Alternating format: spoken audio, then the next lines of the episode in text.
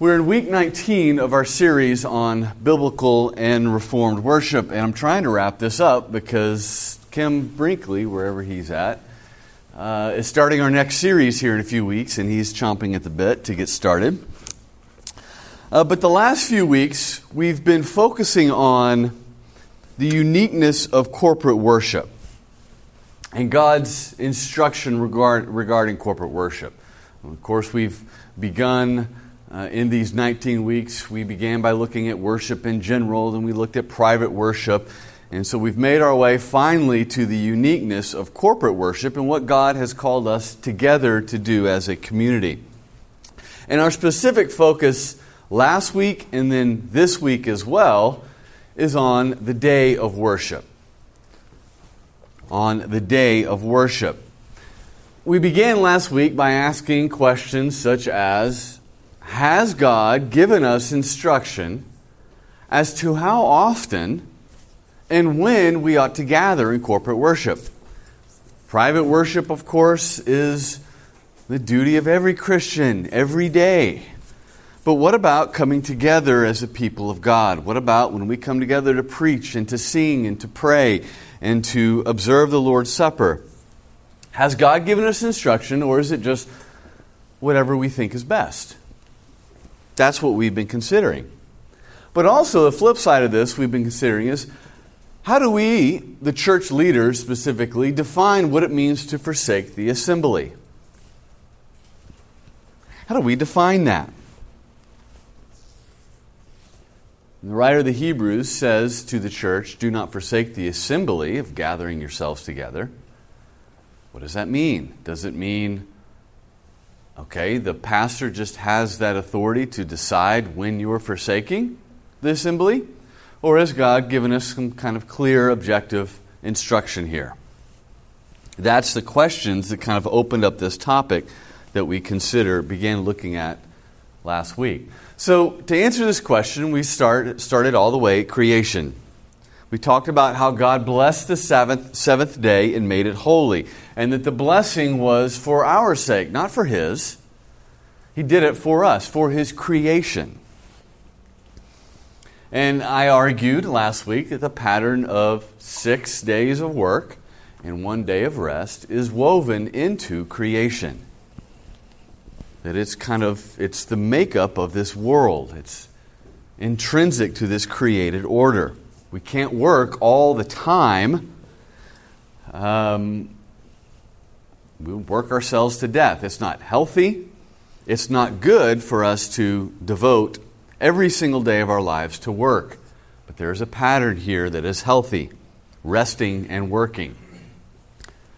I also argued last week that the fourth commandment, remember the Sabbath to keep it holy, appeals to creation for its justification. It says, For God made the world in six days, and he rested and made it holy. Therefore, you remember the Sabbath to keep it holy. And I argue that Jesus in Mark 2:27 appeals to this idea as well. The Sabbath was made for man, not man for the Sabbath. And I argued from that is that we can't just mark it off as something that's Mosaic, part of the Mosaic covenant. We can't just say, that's the Old Testament. We don't have to worry about that. I think there's, there's, there's more complexity to this issue. It's rooted in creation.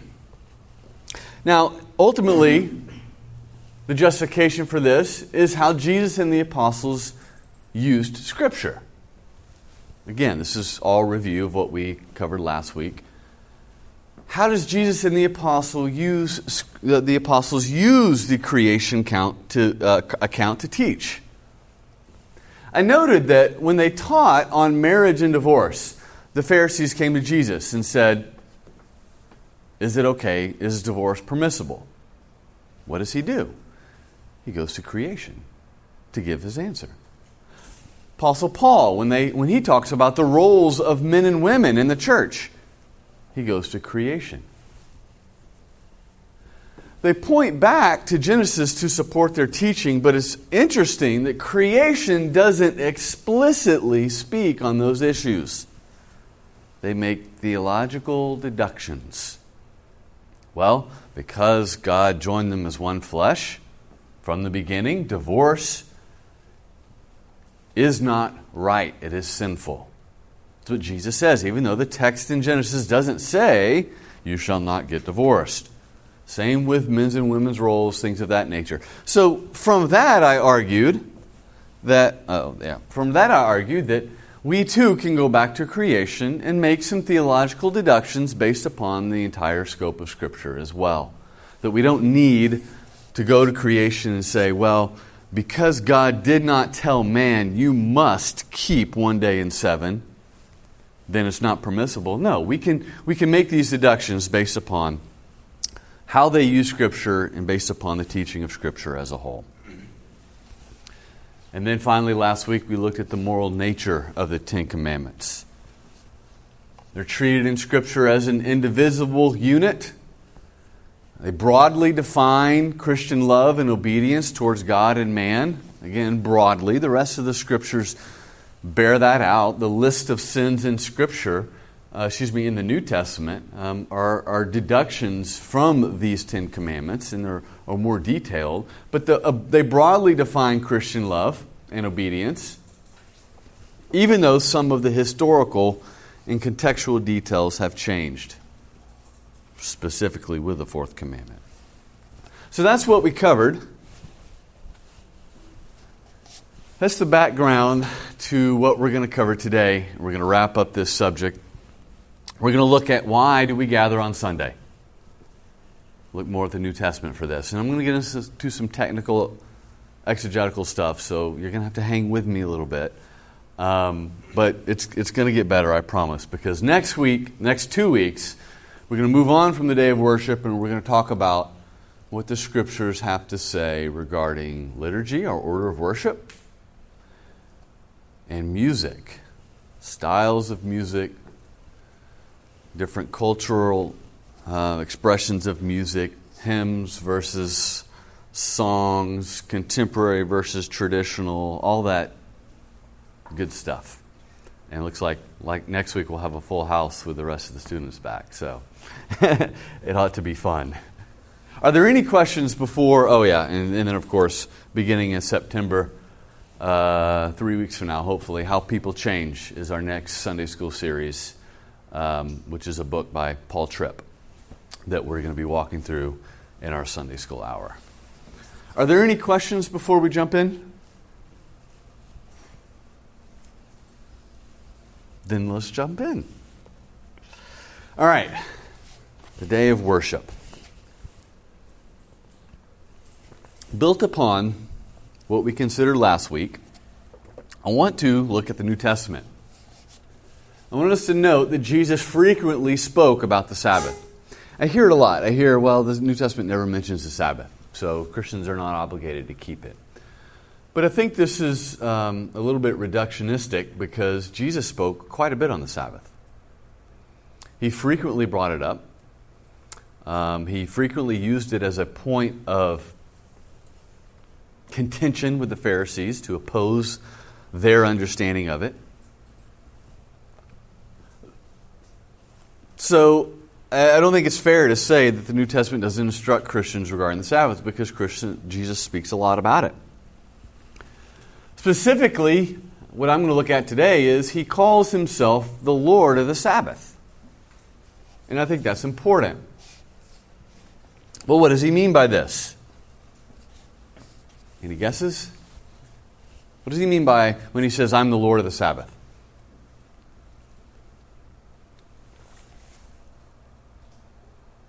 He's in charge of it.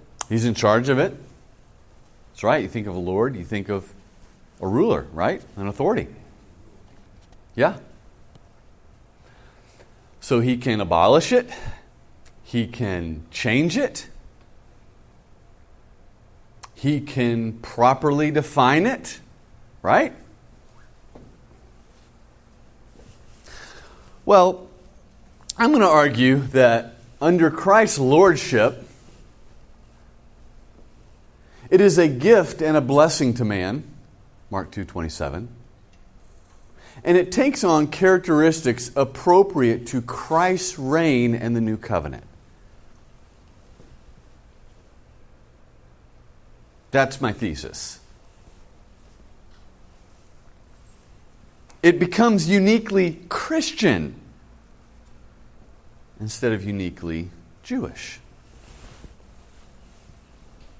So, the Christian Sabbath, or the Lord's Day, or the first day of the week, is similar to the Jewish Sabbath, Jewish, Jewish Sabbath. It is organically connected to the Jewish, I can't say that, to the Mosaic Sabbath. but it is not like the Jewish Sabbath. And we briefly considered these last week. Colossians 2:16. This the Sabbath is a um, the Sabbath is uh, a type and shadow of Christ, Paul says.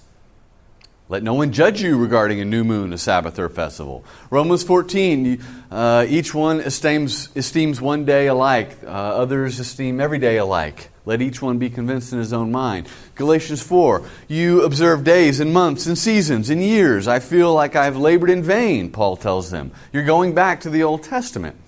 I want to argue that the Jewish Sabbath has been abolished.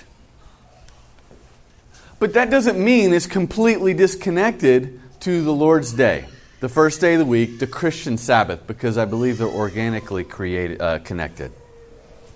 Even though the externals change, underneath um, there is continuity there. So, that's kind of my thesis.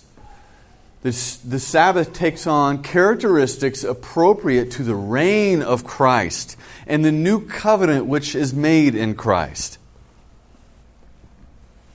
But let's think about it more specifically why Jesus calls himself the Lord of the Sabbath.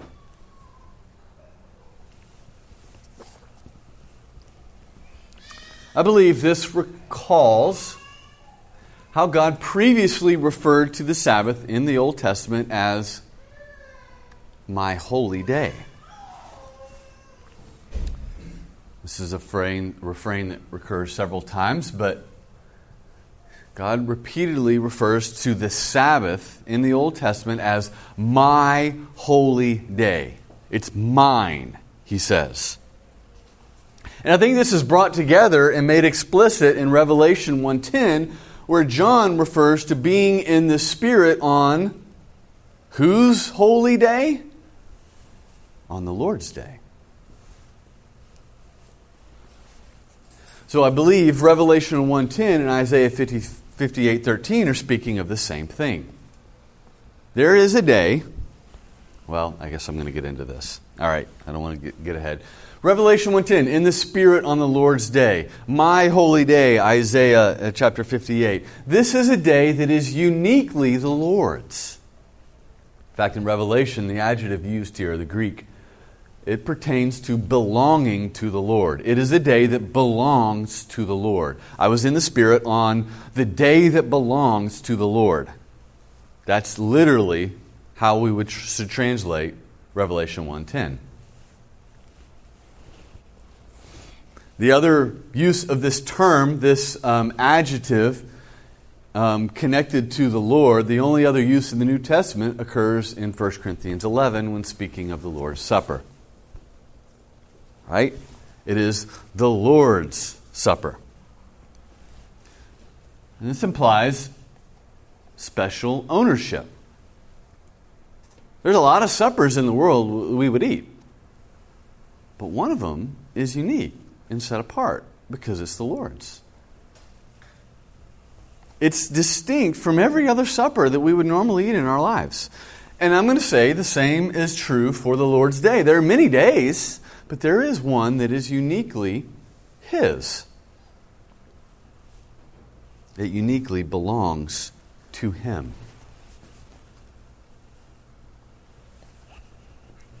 Let's parse this out even more. So, Jesus, as Lord of the Sabbath, recalls the language of my holy day. This is um, my holy day in Isaiah, Jesus comes saying, I am Lord of the Sabbath. He's making a claim to deity there, he's making a claim to be God. And I believe that's brought together in Revelation chapter 1 when it's talked about the Lord's day. There's a connection in all three of these. Any questions on that point? I'm going to parse this out a little bit more. You're looking at me like, okay.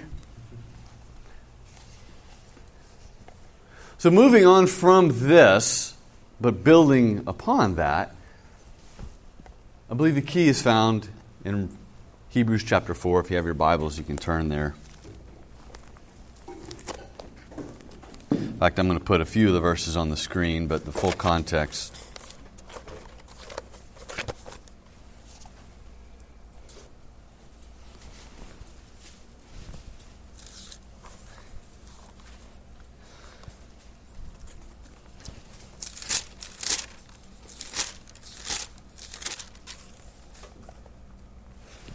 So, Hebrews chapter 4, of course, the writer of the Hebrews is penning a letter, or actually, we believe it's a sermon to the church.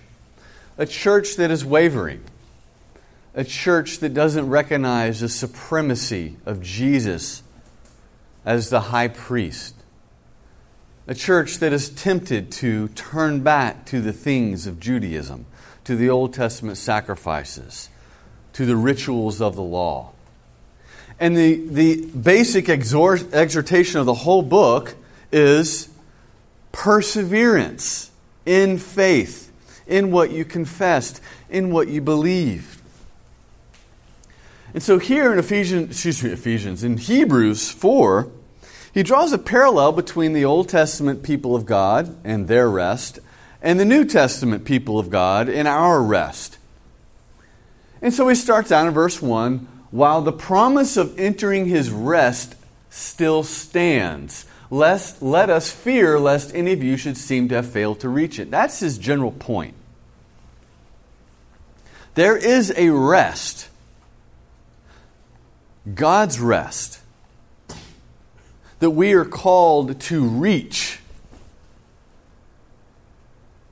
And while that promise is still here before God's judgment is poured out, be careful lest you fail to reach it. What is the rest he's talking about? Well, he continues, verse somewhere, he has somewhere spoken of the seventh day in this way. And God rested on the seventh day from all his works, again, which appeals to creation. Remember, I kind of made that argument before. The Ten Commandments on the Sabbath appeal to creation. Jesus in Mark 2 appeals to creation on the Sabbath. Hebrews 4 appeals to creation on the Sabbath. And then he starts to argue from the typology to the reality. For if Joshua had given them rest, who's Joshua? Joshua was the one commissioned to go into the land of Canaan, the land of rest, conquer the enemies of God, and establish it for the people of God. If Joshua had given them rest, God would not have spoken of another day later on.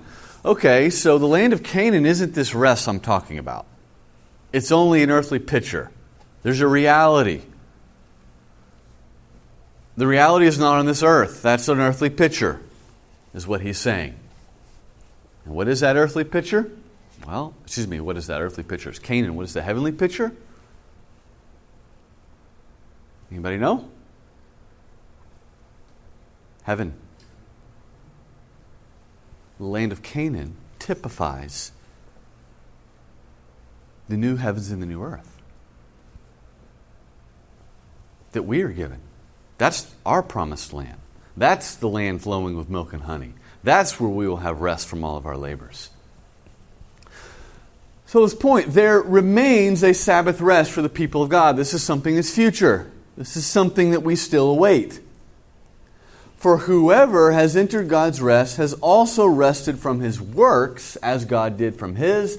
Let us therefore strive to enter that rest so that no one may fall by the same sort of disobedience. That's the exhortation. Strive to enter this rest. Don't fall in your disobedience like the people in Israel, and they died in the wilderness. All right, so what does he mean by this? What I'm going to do is focus on verses 9 through 10 here.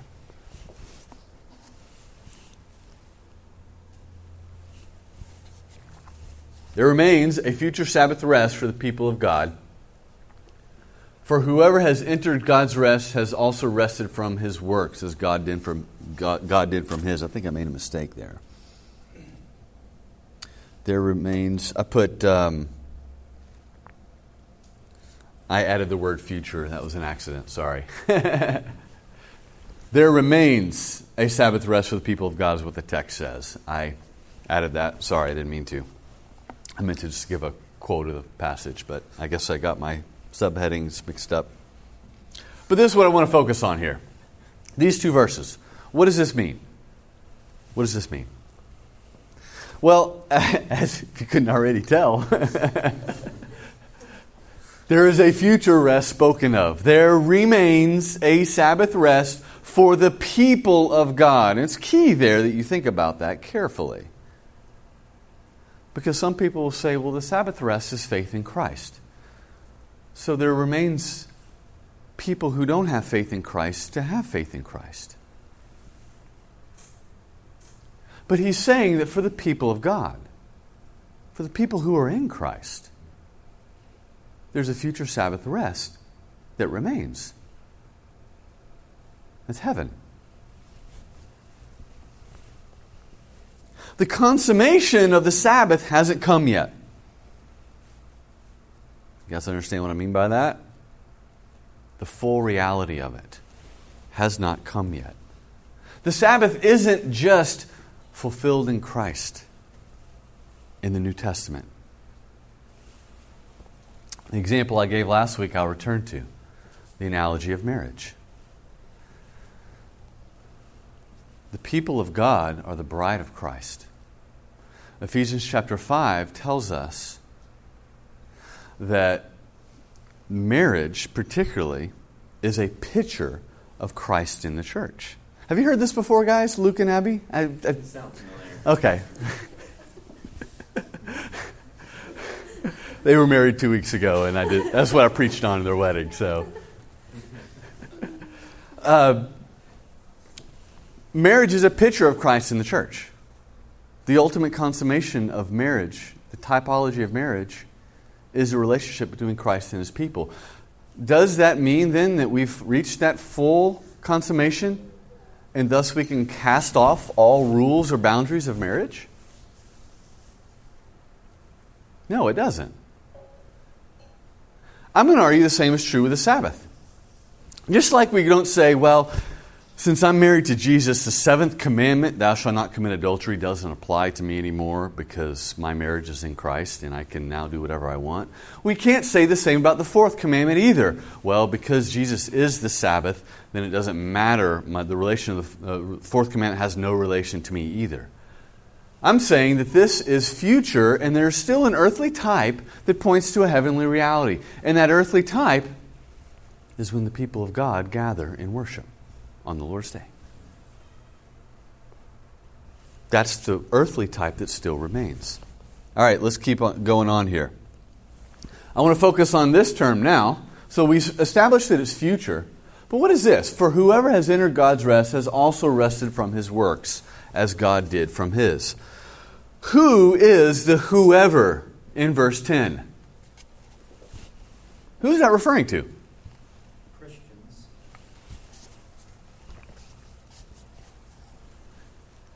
I'm going to argue differently. okay. it is, yes, indirectly. But you got to let me get there. Sure. is this referring to the Christian who puts off his dead works to rest in Christ? Whoever has entered God's rest has also rested from his works as God did from his. Rest from your good works to try to earn your way to heaven, the Sabbath rest, is what the writer is saying, and have faith in Christ. Is that what he's saying? I, I think I'm confused by what, what do you mean by dead works? Um, the argument goes oh, you weren't here on Wednesday night. We talked about this on Wednesday night. The argument goes that for, whoever has entered God's rest has also rested from his works. describes the Christian who pursues the Sabbath rest not by works but by faith. Because there's a future Sabbath rest, how do we get in it? We rest in Christ. That's what people argue, and that's what I'm arguing against. And I know you're nodding like that sounds right. And it does sound right. And there's definitely an illusion there, without a doubt. I think there's an element of truth here. But I don't think that's precisely what the author is saying, and I'll show why in a second. I don't think this is referring. And so they use this to say, you see, faith in Christ is our obedience to the Sabbath. That's all it is. Faith in Christ is our obedience to the Sabbath. Interpreting it this way is how they make that argument. And again, undoubtedly there is some truth to this. We do rest from our works. Excuse me, uh, cease our works to rest in Christ. That is the means by which we obtain the Sabbath rest. No doubt, I think there's an allusion to that in this verse here. But I don't think that's the specific point that he's trying to make. Who is the whoever? Well, John Owen, in his massive commentary on Hebrews, argues that this refers to Jesus Christ. The whoever is a reference to Christ. You're like, okay, how does he get there? That doesn't make sense.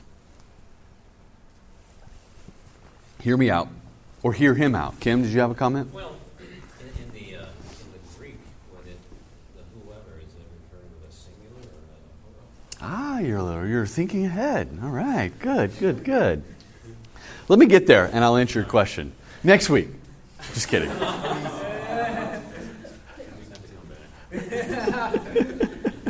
First, he argues that that is Christ, refers to Christ because it's improper to compare our rest from sinful works, dead works, right, trying to earn our favor with God, with God's rest in creation.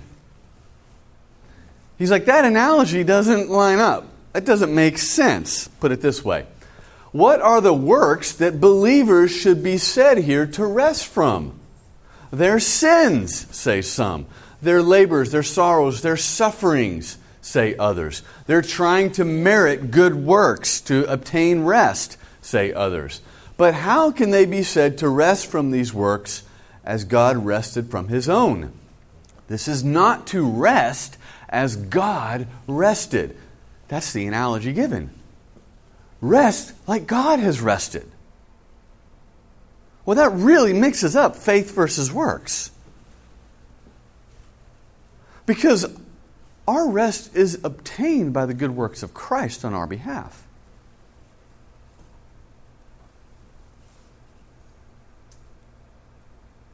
Are we clear? The analogy doesn't match up. But there's a second reason. What's behind door number two? Throughout this section, Kim, the writer repeatedly refers to the rest of the believer in the plural. Let us therefore fear, for we who believe do enter. But here he changes it to the third person singular. He. He. That's the second argument for why this is a reference to Christ.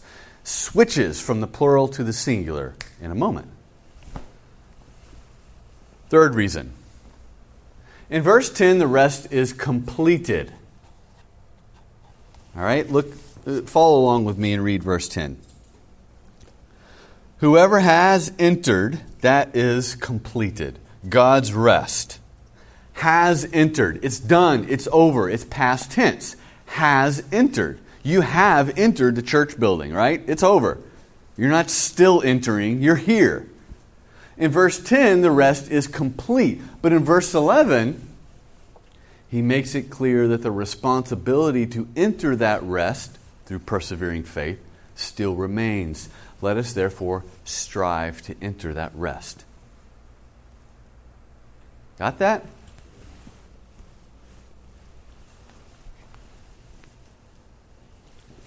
Switches from the plural to singular, switches from the past tense to the present.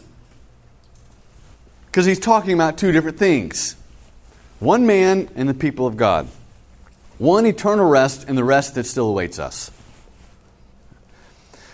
Finally, it's clear from the next few verses that Jesus Christ is the focus of the entire passage. Verse 12 For the, for the Word of God is living and active and sharper than any two edged sword. Yes, I believe that it's not talking about our um, paper, our Bible, the Word of God is living and active is a reference to Jesus Christ. He is the Word of God. That's the most particular manifest, uh, point that he's making there. Then, verse 14, since we have this great high priest, he goes on from there as well. So, Jesus is the subject. He's not just, you, you can't say, okay, well, where's Jesus in the context? How's whoever refer to Jesus? He's nowhere in the context. Well, he's everywhere in the context.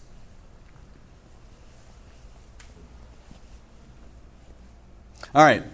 So, all that to say, let's draw some conclusions on Hebrews 4 and wrap this up. How does that get to the day of worship? Well, here's what I believe Ephesians, uh, Hebrews 4 is saying. You got to follow me, put on your theological thinking caps here. The believer, fallen in Adam, has not finished the labor of the covenant of works set before him. Or I should say, maybe not the believer, but all humans, everybody. If you look at this with covenantal glasses, the Sabbath in creation was set before man to obtain that rest through obedience. It's called the covenant of works. The obligation that God put upon Adam to obey. He failed. The covenant still stands. We're all under the covenant of works. We were created to obey. We've all disobeyed. We've fallen in Adam. That's the analogy that's, that's, kind of set up here. So in Hebrews, it's not a reference to the believers resting from their dead works, but instead, the analogy, the comparison, is between the finished work of God in creation and the finished work of Christ in redemption. Did you get that?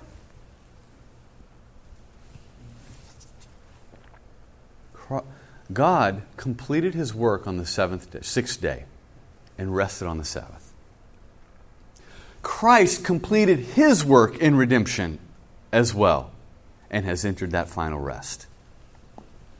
That's the analogy that he's drawing. Adam failed to obtain the creation rest but Christ succeeded in fulfilling it in his work of redemption. He entered the rest that was set before all of man in the creation account. That's why he's spoken of as the whoever has entered God's rest has rested from his works, as God did from his. Jesus Christ obeyed the law to the letter and obtained the rest that God set before man because Jesus Christ is man. So, just as the fourth commandment calls the people of God to imitate their Creator by resting on the Sabbath, just as God worked and then rested in creation, the author of Hebrews here, this is his point, calls the people of God to imitate their recreator, Jesus Christ, because he's finished his work and has entered his rest as well. He's saying Christ has entered that rest, that rest that still waits you. He has conquered. Don't think that you getting your land here on earth is what God is concerned about. He's called you to rest in faith and hope in Christ, who has accomplished and entered that rest. That's his point. And so the conclusion here, I believe, and I'm going to pull this together in a second, but the weekly Sabbath continues not as a reminder of the seventh day and the need to fulfill the covenant of works, right? You are to work, Adam, six days and then maybe obtain that rest. That's what the original Sabbath and the Mosaic Sabbath were called. And it's not a day of bondage that we can never live up to, as the Pharisees treated it, but it is a weekly reminder of Christ's finished work. And it is a pledge of that rest by which, rest of God, by which we will enter by faith. A weekly reminder that the work is done and you can go out from here with joy, resting in the one who has obtained that Sabbath rest for you. And so, how does this have to do with the first day of the week? Well, we believe that in the New Testament, the Jewish Sabbath was abolished and that the Christian Sabbath, the Lord's Day, was inaugurated to be the first day of the week. No longer is the Sabbath a sign of what must be accomplished by working and then resting. That's what it signified in the Old Covenant. That's done, that's over. It's an aspect of the covenant of works. But now the Sabbath serves as a pledge of what has been accomplished in Christ. Again, as I just said a minute ago, where we first rest in Him before then working the rest of the week in light of the mercies of God, presenting our bodies as a living sacrifice.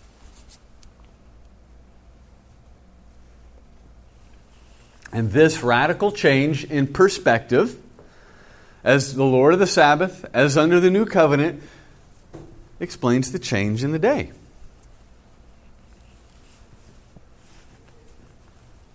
Again, a lot of information here. I know, I know. If you have a question, just raise your hand. But I'm wrapping things up here so we can at least have five minutes for discussion. The early church recognized the connection between the abided, normative Sabbath, I would say the morality of the fourth commandment, and the corporate worship of the New Testament church. And I believe that they followed the Lord's, excuse me, in following the Lord's resurrection and likely in demonstration of the discontinuities between the Mosaic Sabbath, the Jewish Sabbath, and the Lord's Day. The apostles in the New Testament church began gathering for worship on the first day of the week, the Lord's Day in honor of what the Christian Sabbath now embodies. And we see this in many places throughout Scripture, the New Testament. No other day is mentioned in the New Testament. But it's interesting how this phrase, the first day of the week, keeps popping up. Think about that. How many times can you hear, can you recall in Scripture, uh, and on the third day of the week they gathered together, or on the third day of the week anything, or on the fifth day of the week? No other day is mentioned in the New Testament, but this first day of the week pops up several times, and it's always connected to worship.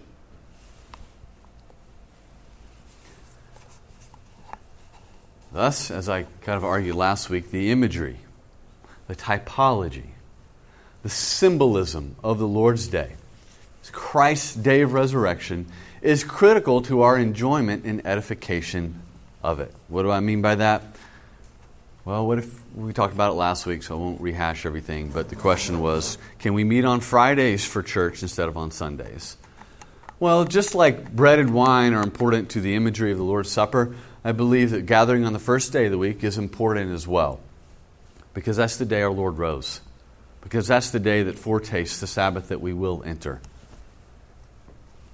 So the imagery is important to our worship.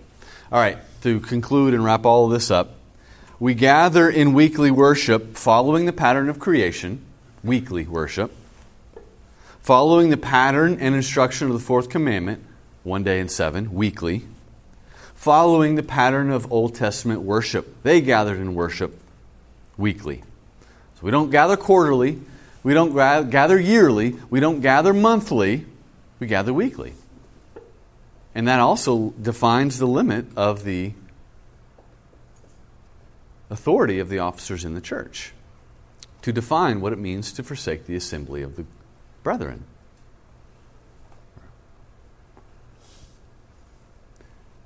No officer can bring church discipline upon you for forsaking the assembly if you're faithful to the Lord's Day gathering. That defines what it means to forsake the assembly. But also, we gather on Sunday, not just, okay, we gather in weekly, not quarterly or monthly because of this. Why do we gather on Sunday? Well, we follow the pattern of our Lord, entering rest in his resurrection, accomplishing that covenant of works, following the pattern and instruction of the church in the New Testament, 1 Corinthians 16 1. Paul does say, when you come together on the first day of the week, do this. There's some connection, specific connection he makes between this is when you come together. So we follow the pattern and instruction of the New Testament church, and we keep the imagery and the symbolism intact for the peace of the church, so that we all gather on the same day. We all know that. The universal church. We don't have the church down the street on Friday, the church up the road on Thursday, and us on Sunday. The universal church gathers on the same day for its peace and for its edification, again, as a foretaste this is the day that Christ rose. And this has implications on the next six days of this week for me. And I, by faith, am to make use of those for the good of my soul. So that's all that's going to be said on the day of worship. Um, kind of gave a 30,000 foot view. We've talked about this a lot in um, midweek Bible study and other conversations, but I want to give you just at least a little bit theological education uh, or justification for why we gather on Sunday and why corporate worship ought to be on Sunday. And that's, that's kind of what I wanted. That was my goal. Any questions? Any comments? rebukes and rebuttals, responses. Kim. I was wondering if you could explain a little bit more what it means to strive to enter into our rest. Just in general. Perseverance. The theme of the book of Hebrews is perseverance. Think of um, Hebrews 11, the Hall of Fame. You have all these that have gone before us. What is he detailing? How they've all suffered, how they all faced hardship, how they all faced uncertainty, poverty, affliction, persecution, and yet, by faith, they persevered. To strive to enter that rest is to persevere in the faith and not turn back in the face of difficulty. Again, he's not, he's not saying strive to obey the weekly Sabbath. Don't, don't, miss, don't think that I'm saying that. His point is much larger than just the weekly Sabbath. He uses the weekly Sabbath as an analogy to talk about the perseverance in faith. But his exhortation is cling to Christ. And don't let anything turn you back, circumstance wise.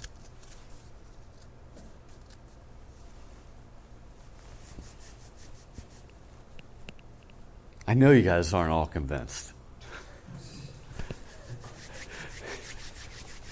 I got a question on Been thinking a good bit lately about death. So I guess there is a sense in which when we die, we enter into rest. But it would be fair to say, based on what some arguments you made here, that that rest is not consummated fully until we, like Christ, are glorified, our bodies are resurrected, glorified. That, would that be an extension of your argument there, that our rest will take on a different characteristics perhaps when we are resurrected and glorified? That That's a great point. Think of the souls under the altar in Revelation. Lord, how long till you avenge us? There's some unrest there. And I believe the scripture also teaches that the body separated from the soul create is unnatural and create some unrest. Despite what we hear nowadays of you know, floating on clouds and now you're free, now that you're dead, you're free and no, the body and the soul are meant for each other. And there isn't the consummation of the new creative work of God until the body and soul are united and we are raised.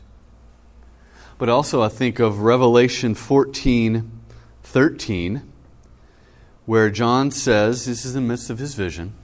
I heard a voice from heaven saying, Write this Blessed are the dead who die in the Lord from now on. Blessed indeed, says the Spirit, that they may rest from their labors, for their deeds follow them.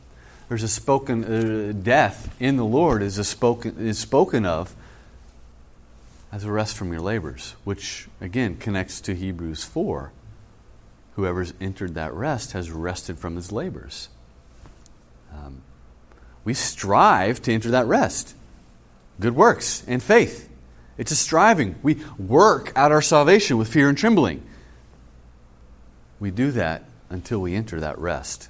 First, in the presence of God upon our death for those in Christ, but ultimately when Christ raises our bodies. Great point. All right, we've got to wrap up. Uh, let's close in prayer.